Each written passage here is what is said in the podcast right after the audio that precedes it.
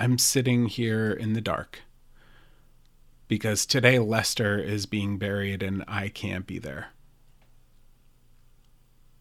Lester is my dad's dad and my grandfather. He lived in Long Island, New York, just a 90 minute drive from where I grew up and where my folks still live. My family is almost all on the East Coast, and because of the pandemic, I'm stuck here in California. Normally, I'd hop on a flight, no matter where I am. When my mom's mom died, I was on a trip filming a documentary in a few different cities, but I was in the middle of nowhere, Florida, when I got the news. And in order to get to the funeral in Western Pennsylvania, I took a cab at 3:30 in the morning to catch a flight to Atlanta, to catch another flight to Pittsburgh, and then I rented a car and drove 3 hours to the funeral. And then the next day I drove that car to Indianapolis to meet back up with the film crew. I did everything I could to be there. But the world was different then right now the safest and most responsible thing to do for everyone, not just for me, is to stay home. There have been other losses this week too. My closest friend, also on the East Coast, lost two family members, one of which unexpectedly to COVID. Someone we're working with for one of our podcasts lost a mother, and someone very, very close to me was exposed to COVID through work and is waiting for the results. And of course, as I'll go into detail about in next week's episode, I live in Southern California where people are dropping like flies from COVID 19. They just announced today that we're supposed to wear a mask around family members if we have been out for an errand in the past few days. Hundreds of people are dying every day in LA County from this virus, and I can't walk 10 feet out my door without seeing someone maskless right now I'm kind of numb and the first waves of loss and depression are just starting to wash over me. But I'm also angry. I want to wreck things. I want to light things I care about on fire and smash things and buy new expensive things and eat and drink until I'm sick.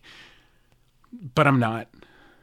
Okay, I had a glass of bourbon and some popcorn last night, neither of which was on the meal plan, but I know deep down right now I can't control the situation, and so I'm fighting really hard not to fly off the deep end. I knew when I moved out to the West Coast that I was putting limitations on certain aspects of life. Old people like grandparents, you never know when the last time is that you'll see them. Each time could be the last, especially when you live a six hour flight away but also when you fly for work to places like Egypt and Nepal and India and sometimes have layovers in Russia or Korea, a six hour flight across the country starts to feel short and easy. And I think that's part of what's making me angry. I'm angry that I can't be there to distract my grandma, to make my folks laugh, to get inebriated and have deep talks with my friend, to comfort and commiserate with my brother. I'm angry because I don't have a choice to be there without causing more risk for everyone involved. I'm angry at the people in my county because selfishness has taken priority over bettering society and respecting and loving our neighbors. I'm angry that I haven't left my house or hung out with the people I love for almost a year now. I'm angry that the reason I can't be there for my parents, my grandma, my brother, my best friend, my uncle, my niece, my nephew, is because so many people don't care about the hundreds of thousands of lives lost to this virus. And so it just keeps on rapidly and violently spreading. You know, my gut reaction to finding out all of this bad news was to watch a horror movie.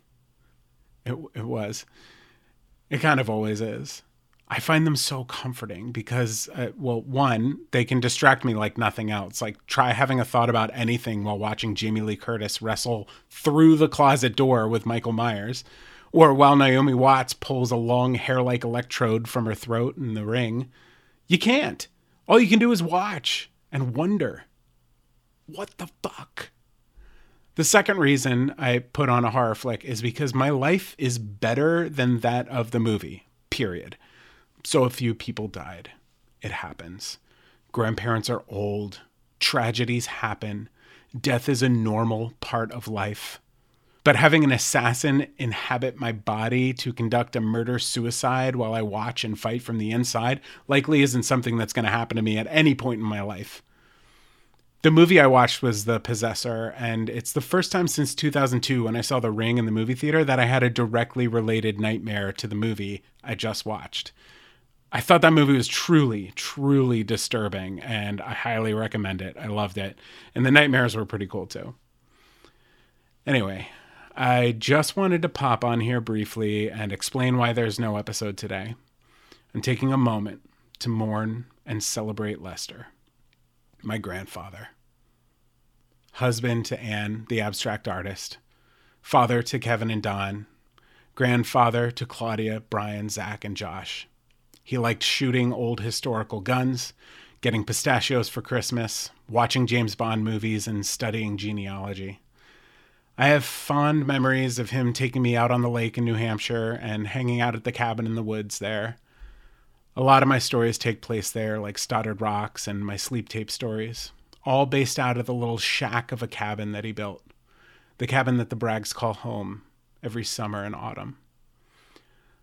Lester was a teacher, a carpenter, a friend to many, friendly to all, and shit, that guy could snore like nobody else. Lester the window shaker. I'll be back in a few. I'm going to try for next week, but we'll take it as it comes. The good news is we've already started editing the February episodes, and we have a lot of absolutely amazing stories and interviews planned for the months to come. One of which I'm deciding right now will be about loss, the fear we have around it, and how we cope. But I'll write that when I get a little bit further down the line. Thanks for taking a moment to listen and understand, and um, I'll most likely see you next week.